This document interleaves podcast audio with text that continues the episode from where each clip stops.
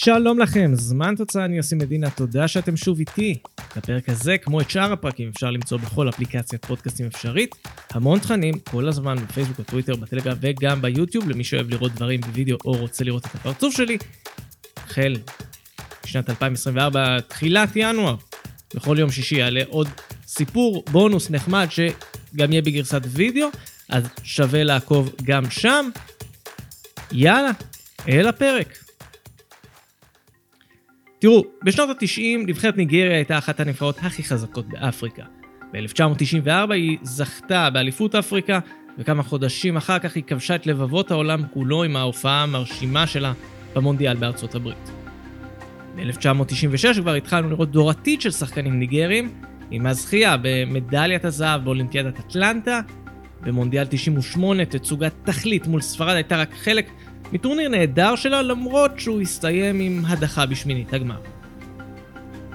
למרות כל מה שתיארתי פה, אחרי הזכייה של ניגריה בגביע אפריקה 94, היא לא הצליחה לזכות בתואר היבשתי. יותר מזה, היא לא השתתפה בטורניר במשך כמה שנים. אז מה קרה לנבחרת ניגריה בגביע אפריקה לאומות במהלך שנות ה-90? ניגריה לא הייתה צריכה לעבור בכלל מוקדמות בדרך לטורניר שנערך ב-1996 בדרום אפריקה, כי היא עלתה אוטומטית כזוכה. אבל במהלך השנתיים שבין גביע אפריקה אחד לשני, היחסים הפוליטיים בין ניגריה לדרום אפריקה הלכו והסתבכו. באותה תקופה דרום אפריקה מחפשת עתיד חדש ואופטימי. נלסון מנדלה וסיום שלטון האפרטהייד הובילו את דרום אפריקה לנסות ולסייע בכל מקום שנדרש ביבשת כדי לסדר את העניינים. בניגריה בינתיים עלה לשלטון בנובמבר 93 ראש ממשלה חדש, סאני אבאצ'ה, שהוא למעשה מי שעמד בראש השלטון הצבאי במדינה. אבאצ'ה לא בזבז זמן, ואחרי חצי שנה בתפקיד הוא כבר הוציא להורג 40 מתנגדי ממשל.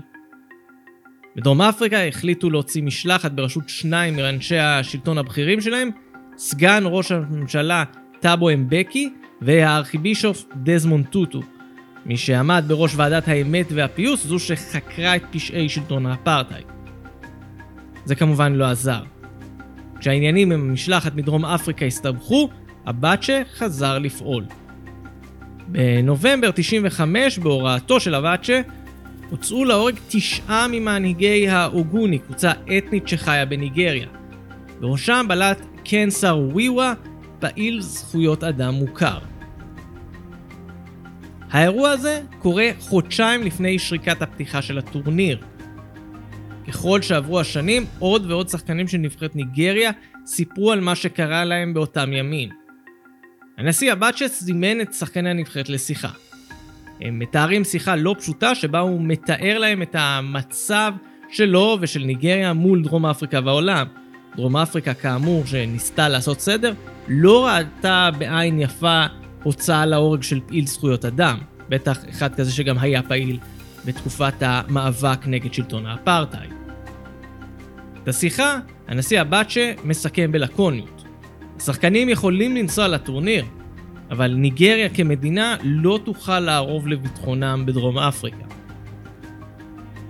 כך קרה שברגע האחרון נבחרת ניגריה החליטה לפרוש מהטורניר.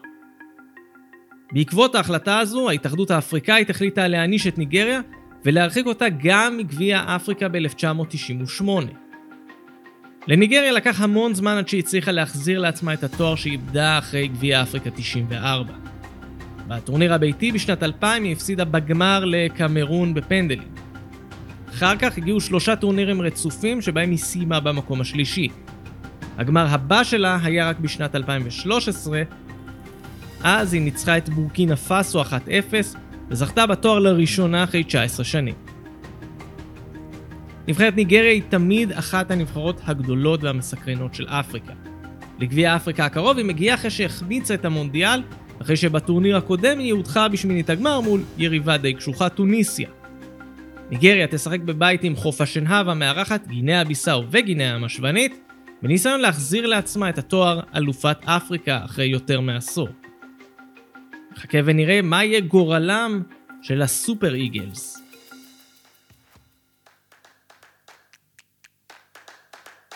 אז זה היה עוד פרק של זמן תוצאה, אני עושה מדינה, תודה שהייתם איתי. כאמור, אנחנו בכל אפליקציית פודקאסטים, בפייסבוק, בטוויטר, בטלגרם וביוטיוב, המון תכנים כל הזמן. אני כבר מחכה לשמוע מכם, תגובות, תהיות, רעיונות לפרקים, הבמה שלכם והיא לגמרי פתוחה.